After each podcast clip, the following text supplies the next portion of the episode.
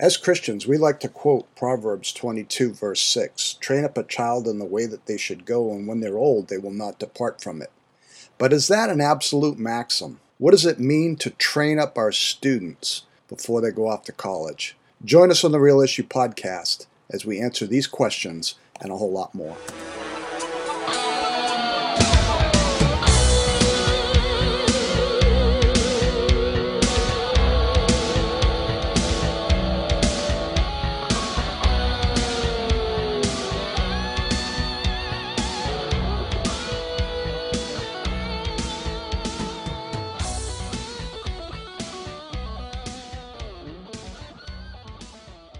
And you are listening to the Real Issue Podcast. Thank you for tuning in. Uh, this past week, we did uh, some interesting uh, presentations the last couple weeks. And now that the students are home and they are going to be enjoying a couple months, maybe a month and a half, depending on when your student starts at school, they're going to be enjoying some vacation time. But you know, you often hear the horror stories.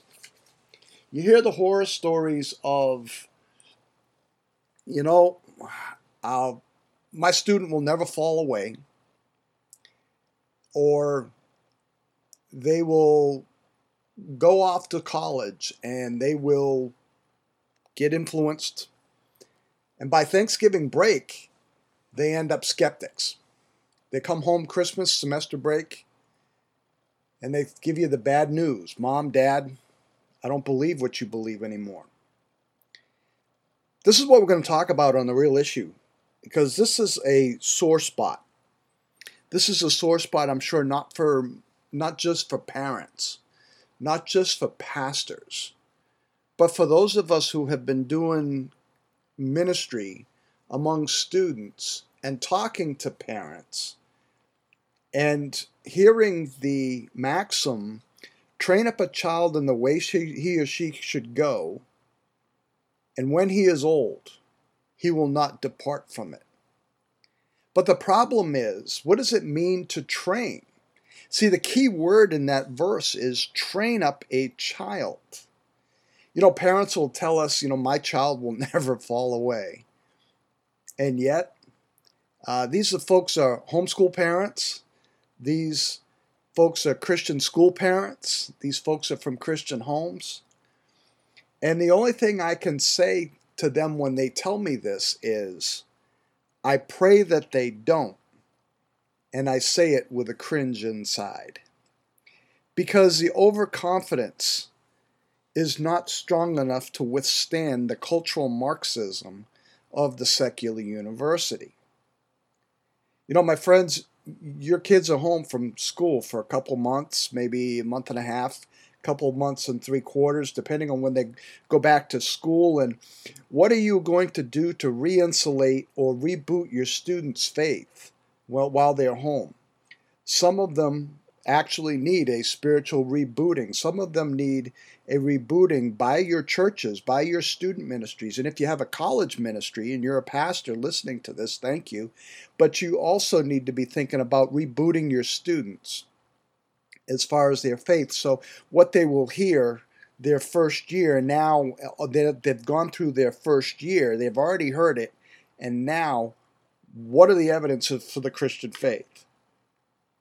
You know, if you don't take this seriously, I don't know what to tell you. I really don't. You know, I, am afraid this podcast is going to be a little messy this week, but it has to be said. You know, when we look at that word in Proverbs 22 6, talks about train up a child. Well, you know, most of the student ministries that are going on, youth ministries, are nothing but strumming guitars and eating pizza, building relationships, but not building the mind and not building the, the courage of the students before they go off to college. Oh, sure, they get a, a student Bible or they get Josh McDowell's evidence that demands a verdict or Frank Turek's book, I don't have enough faith to be an atheist. But do you expect them to read that their first year? That's like giving your skeptical kid a book and say, Here, read this. They're not going to read it. You as a parent need to be the apologist. You and the you as a parent, as a student leader, as a youth minister, or whatever your title is in the church, you need to be the case maker for your students so that you can make the case for your students so that they can go away confident so they don't have to put up with the pontificational nonsense that comes from the cultural Marxists from the professorial lectern. Now, if I'm, if it sounds like I'm a little gruff about this, I don't know of any other way to put it. For example, let me tell you some of the things that they have to say about this. This is from, and and I'll link this to this link this week on this podcast. It's it's called "Updated: Are Young People Really Living Leaving Christianity?" It was put out by J. Warner Wallace. That's dated for 11 January 2019 and much has been written about uh, both biblical literacy of the teenage believers and the flight from young of, of young people from the church. And many have observed this trend, and like J. Warner Wallace, I too have witnessed it anecdotally as a youth pastor and as a student minister, talking to students on campus saying that they come from Christian homes and that they're now an atheist or an agnostic or a nun. When some writers and Christian observers who have done the research deny the flight of young people altogether, but the growing statistics, folks, should alarm us. And I'm going to link the statistics. I'm going to link the study. And there's also something in this where at the end of this show today, I hope to lay out for you what a a good family program would look like to at least lessen the chances of when your student or your young adult leaves home, they won't walk away their first year. Folks, we don't need to be teaching why the Christian faith is true. We need to be training. We need to be loving up on our students we need to be engaging them in the battle with them in the battle for the faith. You know, J. Warner Wallace just came out with a book with uh, Sean uh, Sean McDowell, so the next so the next generation will know, preparing young children or young not young children but young Christians for a challenging world. I would recommend that you get that book. I would recommend that you get that book that you get cold case Christianity and forensic faith. And the reason why I recommend Cold Case Christianity is because that's J. Warner Wallace's testimony about how he went and he looked and investigated the evidences for the New Testament and how it was a good, solid case for the evidence of the writers. You know, the Bible is being attacked in the university in New Testament classes. Bart Ehrman in Chapel Hill, North Carolina, goes and says, well, we don't have the originals. And there's 400,000 variances that are in the texts. And your children go look like look at the, the professor like the dashboard doggy going and uh, nodding their head in affirmation, going saying, "Yes, this is incredible. This can't be, this can't be true." But none of those variances touch a single Christian doctrine. But Ehrman won't tell you your kid that. But that's what's happening. You know, when you look at the statistics, when we look at the book findings that are out there, the majority of teenagers are incredibly inarticulate about their faith religious beliefs and practices and its place in their lives. The de facto dominant religion of, among contemporary U.S. teenagers is what they call moralistic therapeutic deism. In other words, a God exists who created and orders the world and watches over human life on earth. But God wants us to be good, nice, and fair to each other as taught in the Bible by most world religions. The central goal of life is to be happy and to feel good about oneself. God does not need to be particularly involved in one's life except when God is needed to resolve a problem. And good people go to heaven when they die. Folks, that is moralistic therapeutic deism, and that is where your kids, and folks, I'm sorry, that's what churches, church student ministries are teaching the kids, and they don't even know it. You're saying, Rob, you're being rough. Well, I'm tired. Here's another one The state of theology today. In, a, in the survey of theological beliefs put out by Ligonier Ministries, this is uh, the theological beliefs researchers have asked self professing Christians, self professing Christians to respond to a series of statements related to classic historic Christian doctrine. In every answer offered related to these theological beliefs, young people between the ages of 18 to 34 consistently have held heretical views at a higher percentage than older respondents. Young people who respond themselves as Christians are far more far more likely to hold views that are not Christian. How are religious colleges and university professors today? About 25% of the college professors are professing atheists and agnostics. 5 to 7% of the general population is atheistic or agnostic. Only 6%, 6% of college professors have said the Bible is actually the Word of God. 51 described it as an ancient book of fables, legends, history, and moral precepts. 75% believe religion does not belong in public schools. And we go and we say, train up a child in the way they should go, and when they're old and they will not depart from it, you haven't trained your, your son or your daughter. You haven't trained your son or daughter for the battle that, that they're going to face. And that's why our kids today are getting killed. Getting killed ideologically, socially, morally, and philosophically. You're saying, Rob, you're being rough. Oh, I haven't, I, I'm, just, I'm just beginning. I'm just beginning. Faculty are almost unanimous in their belief that evangelical Christians that are fundamentals should keep their religious beliefs out of American politics. Read my blog post that I just posted this week on who which who is the one responsible for legislating morality. Do you realize and I'm not chasing a rabbit here.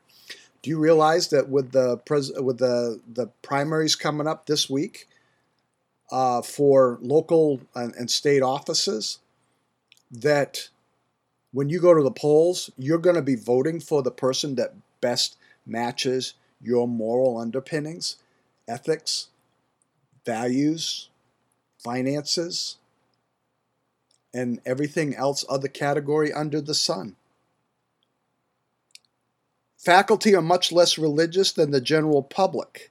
The American public is much more likely to say that religion is very important in their everyday lives and attend religious services more frequently than faculty. The faculty in colleges today is a mission field for us today. We need to be reaching out to faculty as well as students. Why? Because faculty, professors, instructors have an influence that lasts for up to 30 years of every student that they teach. Why is that? Because what happens is they go into the marketplace of ideas after graduation with the worldview or some a little bit of what they learned at home, mixed and mingled, smorgasborded, if you will, and they are brought, they bring that in there, and the lines keep blurring and gla- and things get grayer. Truth is no longer absolute. Religions don't actually, uh, they're you know don't contradict one another, and you know what? It doesn't matter what I believe because all religions basically say the same thing. That is what is being pushed in the colleges and the universities today. Faculty are almost unanimous in their belief that evangelical fundamentalists should keep their religions out of, out of, of American politics. You know, separation of church and state nonsense. This, folks, is very sobering. Although faculty generally oppose religion in the public square, many endorse the idea that Muslims should express their religious views and religious beliefs in American politics. Faculty are less likely to endorse evangelical Christians expressing their beliefs in American politics. It's good for the Muslims, but it's not good for evangelical Christians. And then, of course, the study finds of the American uh, Religious Identification Survey, the numbers of people who identify themselves as Christians has dropped from 85% in 1990 to 76% in 2008. But 52% of Americans identify themselves as Protestant or non Catholic Christian denominations, according to the, the poll, and that's down from 60% in 1990. Folks, I don't know whether this is rattling your cage or not. I hope it is. But I'm saying this as a sheepdog, and I hope you don't go chihuahua on me. Gallup polls identification poll, while numbers of Americans identifying as Christians is still high, 75%. Remember, this is January. It has dropped 5% in 2008. What in the world is going on? What happens to our students when they go off to college. When they go off to college, they go through a transformation. And I'll tell you what that is when they when we come back. Welcome to the One Minute Apologist. One Minute Apologist. We interview the world's leading apologists to provide credible answers to curious questions. So I know that outside of being a detective, you served for some time as a pastor as well. You've had a unique look as a layperson and as ministry and now as a Christian apologist to really be able to see the church from different angles. What kind of advice would you give to pastors for equipping their church in this melting pot culture of beliefs so that we can see less people making a mass exodus from the church? Yeah, I think it's a challenge. And first of all, I have a heart for pastors because I think what they face is, is a, really an incredible task. And, and it's, uh, one human do, even do this job anymore? I don't know. But but I can tell you that I think it's, it's important for pastors to realize there's two prongs you've got to prepare your people for. One is our, our, our, our congregations prepared to make a case against a world that doesn't even accept any of our claims. But the other problem, of course, is internal.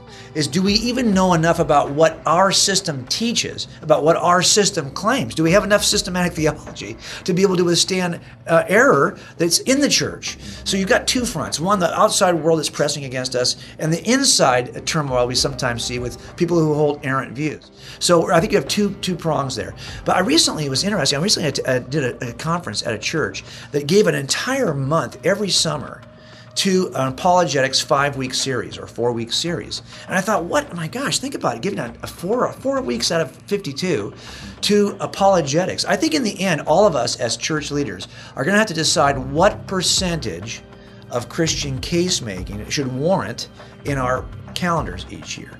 And we can talk a lot about wanting to change the course of our churches or wanting to get our, our people. All of our changes have to begin with a calendar.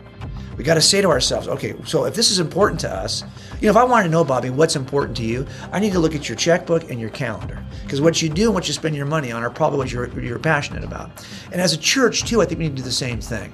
What are we spending our time on, and then what are we giving our money to? That'll tell us a lot about who we are as a people. So I think my, my encouragement for pastors is I know it's a big, tough job, but at some point we're probably all going to have to make a decision about what percentage of our church life we're going to give over to the defense of the gospel, to preparing our people to make a, a, the case for Christ. And I think that's really the challenge we all have. I think I think we just kind of stand tall to that challenge and embrace it rather than, than hand it off to somebody else. Again, we write books on apologetics. I would love for pastors to become the books on apologetics for their congregations.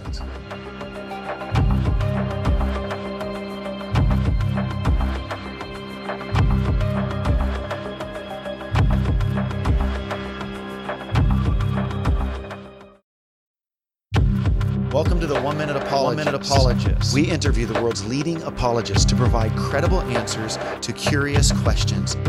Frank, is truth true for you, but not for me? I always hear that, and I usually say, is that true for everybody? Is true for you, but not for me, true for everybody? Because if true for you, but not for me, is true for everybody, then true for you and not for me can't be true because it's true for everybody. I know that can give you intellectual constipation, but that's because it's self defeating. It's actually, there's an easier way of illustrating this. True for you, but not for me. Say, sure, go try that with your bank teller. Go to your bank teller one day and say, Look, I'd like $100,000 out of my account. The bank teller looks at your account and says, I'm sorry, sir, you only have $47.16 in your account. That's easy to get the money. Bobby, you simply say, That's true for you, but not for me. Give me the 100 grand. Are you going to get the money? no, you're not. If it's true, there's only $47.16 in your account. That's true for all people at all times in all places when referring to your account at that time. It's just true. And by the way, it's true that Jesus rose from the dead. If he really did, that's true for all people at all times and all places. Mm-hmm. If he really did. Of course, it's not true if he didn't rise from the dead. And I think the evidence is quite strong that he did. So saying it's true for you but not for me may sound good. It's the mantra of our culture, but it's self defeating. It's logically self defeating, and it just doesn't work. Sounds like you're trying to say that truth corresponds to reality. I am. I'm actually trying to say that.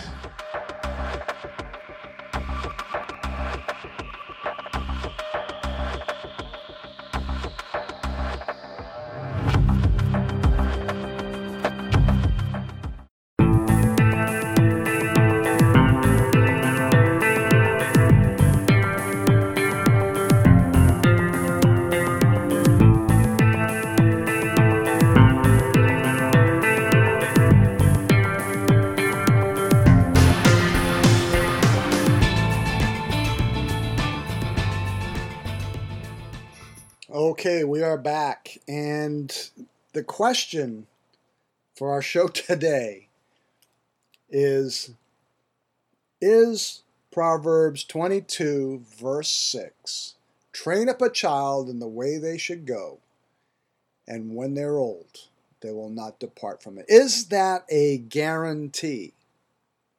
Well, it all depends on what you mean by train. And are you training or are you teaching your your children that the Christian faith is true. Let me give you another resource while I think of it. Uh, just come across my mind. You, if you're a Christian parent, you want to pick up Natasha Crain's books. You want to pick up Natasha Crain's book. I'm trying to remember the title. One of them is 65 questions on talking to your uh, children about God and Christianity, I think, and then the other one is how to talk to your children about God. Uh, Natasha's a, a, friend of ours, and she's done a great work. And she started blogging a few years ago, and uh, all of a sudden she started getting comments from atheists, and that's what prompted her two books. I'm not sure if he's she's working. I'm not sure if she's working on another one right now, uh, but there's others. Uh, Alisa Childers is another one. Mama Bear Apologetics is another one. Hillary Ferrer. You'll definitely want to get your hands on some of those resources that you can use to go and train your kids. And when I say train your kids, I'm talking about sitting down and spending time and asking them hard questions. You know, youth want to be challenged. They don't need to be spoon fed. Here's an interesting factor in this report that I'm going to link to this episode. Youth Theological Institute at Emory University in, in Georgia says this There appears to be no shortage of teenagers who want to be inspired and make the world better, but the version of Christianity some are taught doesn't inspire them to change anything that's broken in the world. Listen to this teens want to be challenged. They want their tough questions taken on. We think that they want cake, but they actually want steak and potatoes. Yum. And we keep giving them cake. Churches, not just parents, share some of the blame for teens' religious apathy. The gospel of niceness can't teach teens how to confront tragedy. It can't bear the weight of deeper questions. Why are my parents getting a divorce? Why did they my best friend commit suicide? Why is the econ why in this economy can I get a good job? I was promised if I was a good kid. Folks, we're selling our kids down the river. We're giving them a bill of goods and we're not training. And what happens when they go off to college? I did a podcast and I've got a I think I've got a blog posting help my student just fell away from the faith. Let me just give you a quick summation of what happens. Your student come August, they go and they get the ride to college and mom and dad they go and unload the van and they bring the luggage and the bedding and all of that stuff little bit of the library the music library and stuff from home and they bring them to their room and then they get them all set up they're introduced to their dorm mate introduced to some friends go through some orientation with the parents. And then comes the time where the parents leave. Mom, maybe dad are in tears. They're driving off. They're looking through the rearview mirror and wondering what is going to happen to their son or their daughter. Uh, nowadays, they're going to go and change their gender because they don't feel like they're the gender that God created them. Or somewhere in between because they're told by some professor who holds that view that, you know, you really don't have to be, or you're really not if you don't feel. You know, heck, I can identify as a 10 foot Chinese woman if that were true. But it's not true. Folks, we're in trouble. We are in trouble. What happens? I told you I was going to get there. First off, their faith quiets. They still profess to be Christians. They might have a skeptical roommate. Uh, they might have a skeptical dorm buddy, but they're going to meet other students in there, and they go and they find out, well, you're a Christian. Oh, well, well, yeah, well, yeah, I might be, but you know, I was raised in a Christian home, but you know, I'm kind of wondering uh, if Christianity is true. Oh, yeah, sure. This is, you know, truth is relative. Sex, you know, outside of marriage, before marriage is okay. You know, there's no God. God's for fairy tales or stuff like that. And they, what happens is they, they turn inward, they get quiet. Their faith has come under attack by peers, by professors, and they just go quiet and they just don't say anything. They might have a devotional life when nobody's in the room. They might pull out their Bible, but then as time goes on, their faith quits. They walk away from the Lord, some permanently because the insulation has worn out, because they've insulated themselves. And that insulation is worn out in the quieting phase because what has happened is they're isolated. They're insulated themselves. There's a sense of loneliness, and what happens is they that loneliness keeps gnawing at them with no alternatives instead of responding to the sinful nature and and they begin listening to the alternatives. Mom and dad are not there to coach them. Mom and dad are not there to guide them. Your youth their youth pastor is nowhere to be found to feed them pizza to encourage them. So they feel isolated. Young and impressionable college students in high school are being programmed to believe that truth becomes relative, morals and moral choices become relative, or a matter of personal preference. And where does this ta- attack from? Again, it comes from their peers and their professors. I could give you some examples, but I'm not going to do that. But what happens next is that they become part of the exodus and the per- percentages are still 75 to 85 percent of the kids coming out of christian homes are walking away because they weren't trained rob are you saying that proverbs 22 6 is not relevant for an evangelical christian Yes and no. Yes, it is not relevant if you're just teaching them what Christians believe. But no, it is relevant in the fact that you need to train them on not just what we believe, but why we believe is true. And youth ministers, you need to jump on board with that too. Folks, I could read you quotes from professors who are out there gunning for your kids. Let me give you one. Steven Weinberg of MIT, Harvard, and now teaching at University of Texas, harbors anti-religious agenda expressed by another guy by the name of Richard Rorty. He's an atheist and physicist. Weinberg has said, I personally feel that the teaching of modern science is corrosive of religion. Science is corrosive of religion belief, religious belief, and that I'm all for that. If scientists can destroy the influence of religion on young people, then I think it may be the most important contribution that we can make. And he's speaking as a professor. Did you hear that, parents? What happens? They insulate themselves, then they isolate themselves, their faith quits, and then they become part of the percentages, part of the statistics.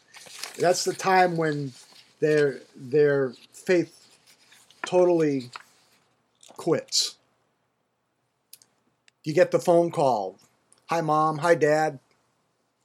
I got something to tell you. Listen to Frank Turek sometime. A why crossexamined.org got started. Why ministries like this one exist. Because, folks, we are here trying to help you empower you to communicate and articulate the Christian faith and ultimately the gospel of Jesus Christ so that your son or your daughter will be a missionary and that they'll glorify God in the great commandment of loving God with their heart, soul, and mind, and loving their neighbor as themselves, loving one another as in the church as Christ has loved us, because He said, "By this you know that we're you're my that they'll know that you're my disciples." And then going out in the Great Commission, making disciples, baptizing them in the name of the Father, Son, and Holy Spirit, teaching them to observe all things that we've commanded. He's commanded us, and lo, He's with us always, even to the end of the age. You know, when you're moralistic therapeutic deist. You don't feel God is with you. And folks, it's a very, very lonely feeling. But folks, you know, faith can quicken. Faith can quicken. And this is where I want to pick up the encouragement here. Because there's numerous opportunities to inoculate, for students to inoculate themselves before they go off to college. And folks, you know, this it's not too late. It's not too late. Your student is not a lost cause, even if they're a sophomore or a junior, and they come home and they're coming to church with you. You need to encourage your youth minister to do nothing but I don't have enough faith to be an atheist or teach out of forensic faith or cold case Christianity or Conversational Evangelism by David Geisler, or some of the other resources that are out there, you can go to roblundbergapologetics.com and you can go to our links page, which is right on the top navigation bar. You don't have to go fishing for it. It's right there, right, right in front of your eyes. And go and just scroll down to some of the sources that we have there. And I'll tell you, there's a plethora of them I put on there for you you could go to our resources pages, and I have PDFs of talks that we have gone and done. Things ranging from truth, God's existence, miracles, the problem of evil, and the authenticity of the Bible. A couple of those. And the resurrection of Jesus Christ. Folks, there's plenty of resources out there for you. Plenty of resources out there. But see, your faith, their faith doesn't have to quit they can do is they can get inoculated. Apologetics training needs to be cumulative and taken personal ownership of of what is learned. And folks, the inoculation is in the form of not a quick talk or going to a six to eight week study, filling in blanks and watching a video, like a lot of churches do. This is inoculate. This kind of inoculation is not the kind that will work with the thinking that will cover their semester or while they are there for two or four years. No, it won't do that. This is for life, folks. We need to be doing this uh, training for life. Churches need to get a, in their DNA a case making type curriculum, an apologetics, if you if you like that word and you're not afraid of that word, an apologetics equipping that that you can go on, you can put in your budget so that before they go off to college, when they're home on, on winter break or when they come home for the summer, you have you have an apologetic speaker. You have us. We'll come. We'll travel. Um, you know, we can come. Uh, you got the one dollar apologist here. You can pay ten thousand dollar apologist. You can pay the one million dollar apologist, like the Ravi Zachariases and the J. Warner Wallaces and others. But folks, we need to come together. We need to come together and we need to equip our kids so that they will survive. You know, because again, I, I mentioned earlier, you know, 30 every 30 every 30 years, and not every 30 years. Well, I can almost say every 30 years there may be a cultural shift. If I think back to think back 30 years ago, my goodness, some of the things that are going on today were never thought of 30 years ago. So I guess that's probably correct. But what you have in the colleges today, the uh, the worldview is cultural Marxism. And and the social justice movement, what I talked about last week, is not social justice. It not not in the biblical sense. It is actually cultural Marxism. And it's being put in the churches too. Go back and listen to the podcast I shared with you last week. Folks, we need to be training our kids. You know, back when we were student ministers, back when we were youth ministers in Purcell, Oklahoma, and Schenectady, New York, my wife and I, Kathy and I, we we took our students through um, Josh McDowell's books. Um, uh, Don't check your brains at the door was one good one. That those were short little snippets, short little snippets of questions that that could be answered in a in a um, in a moment. And I'll tell you, it was really really good stuff. And some of our students back in those days, they come back and they share how grateful they are that they're still walking in the faith. Oh, we've had some that have fallen away. But I don't think they really had faith back then either. They went through the motions. But then again, you don't know. So, what do what what does a healthy upbringing look like? You know, in in the book Souls in Transition by Christian Smith and Patricia Snell, published in 2009, Oxford University Press, Souls in Transition The Religious and Spiritual Lives of Emerging Adults. Parents are the most crucial and powerful socializers in the lives of their adolescents. The adolescent years are not a time to disengage as a parent. Growing adolescent independence often necessitates negotiation. If adolescents experience parents who are religiously withdrawn and functionally absent, then the faith of the emerging adult likely will also be vacuous, directionless, and empty. The more adults involved in the lives of their kids, their adolescents, the better off they will be. And this means that ministries to youth and families must incorporate loving, agenda free adults into the lives of the ministry. And this is where we see success. Ministries to youth matter now more than ever. With the breakdown of the family and the systematic erosion of adult support, congregational youth ministers are more necessary than ever before. Congregational youth ministers people in the congregation going and, and putting into the lives of their kids. of the kids. Christians are often accused of being hate filled hypocrites.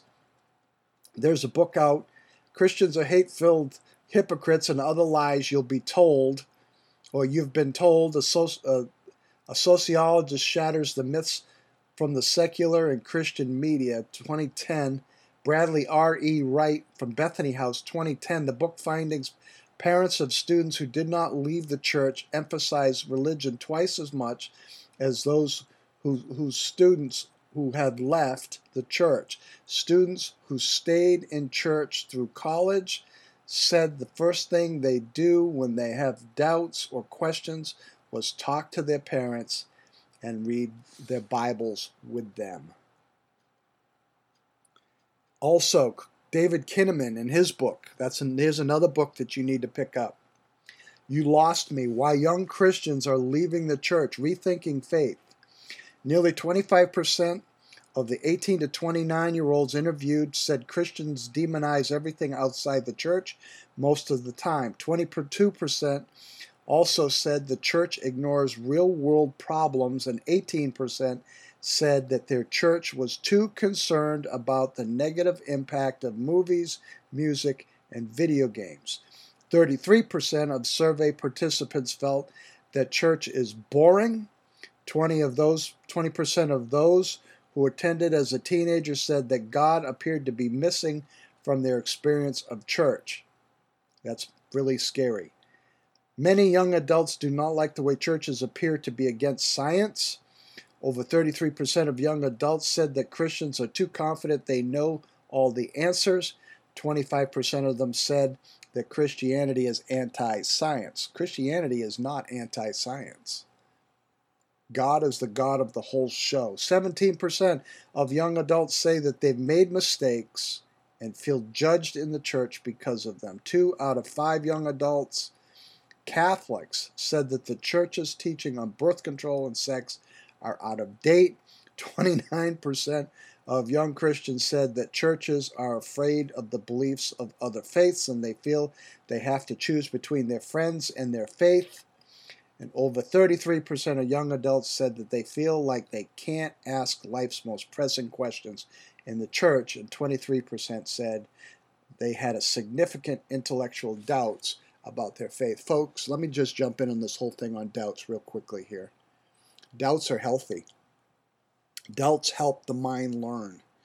Doubts help you rethink and reposition if you're if you're off track, help get you on track. Doubts are okay.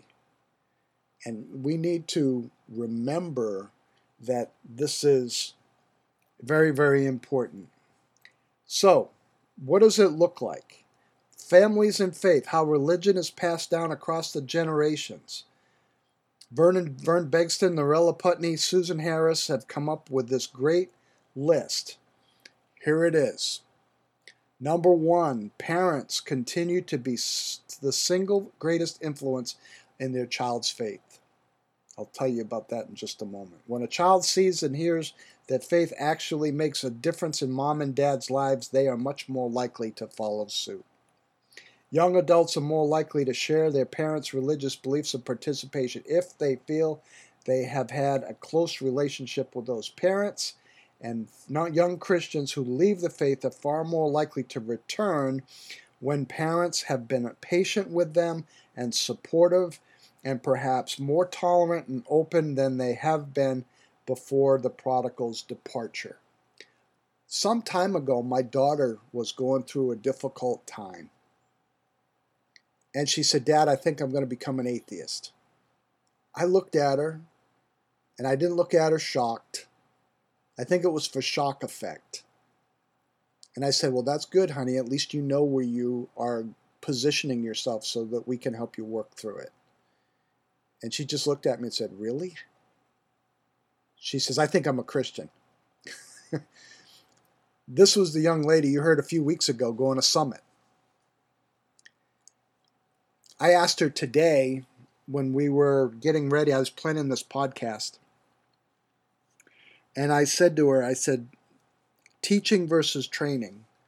As a young student, what have you received? And she said, Dad, I've received both.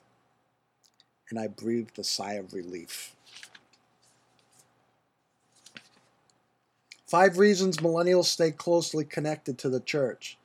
They develop meaningful relationships with millennials. They teach millennials to study and discern what's happening in the culture. They help millennials discover their own mission in the world rather than ask them to wait their turn. They teach millennials a, more potent theology of vocation or calling, and they help millennials develop a lasting faith by facilitating a deeper sense of intimacy with God. What is the result? This is what I'll close with. This is from Jana Magruder and Ben Trueblood, 2018, a recent book that came out.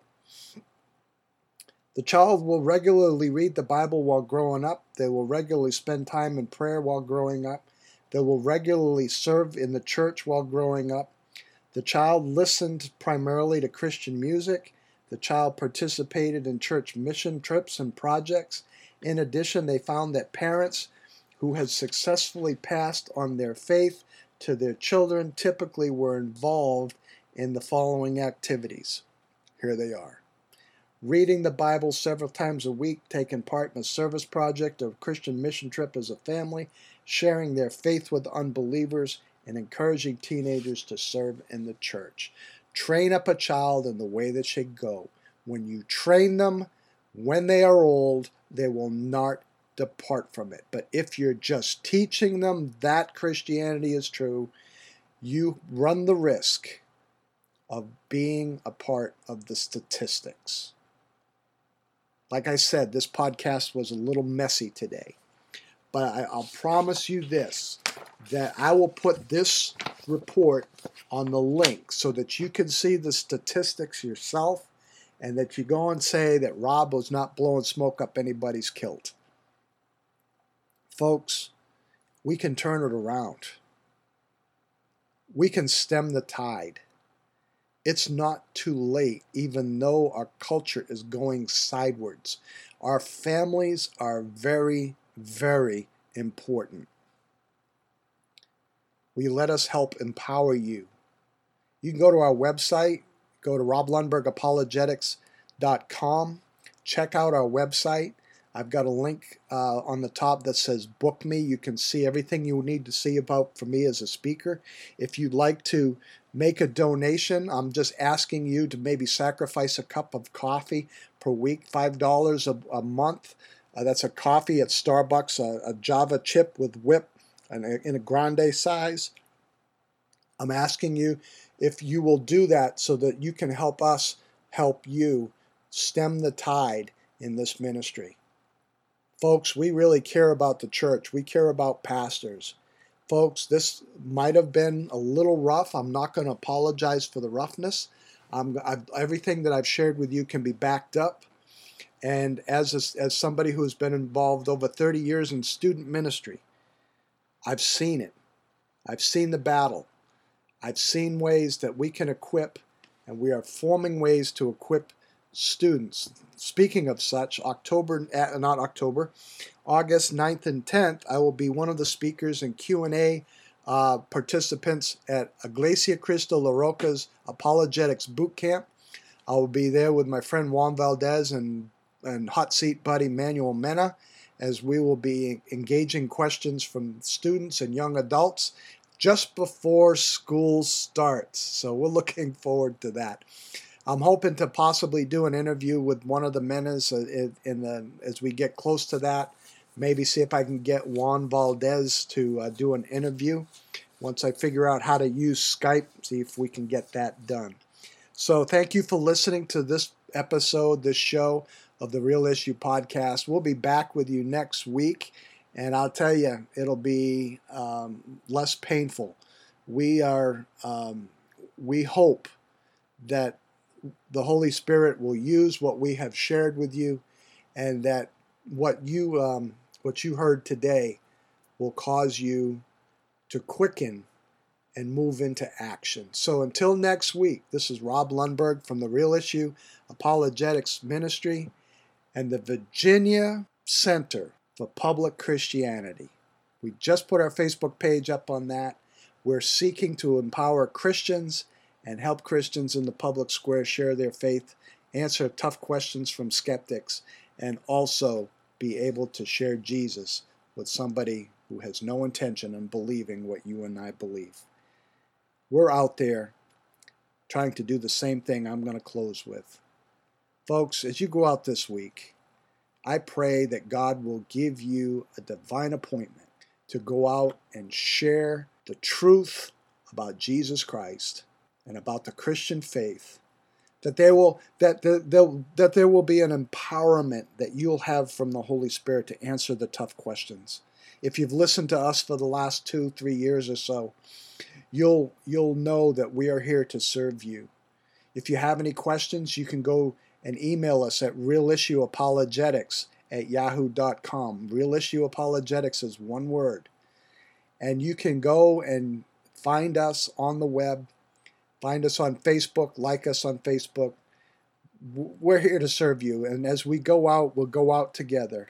And the charge, as you know, if you've listened to us over the last week, is for all of us to do this. Go out and give them heaven. And we'll be back with you next week. Lord bless.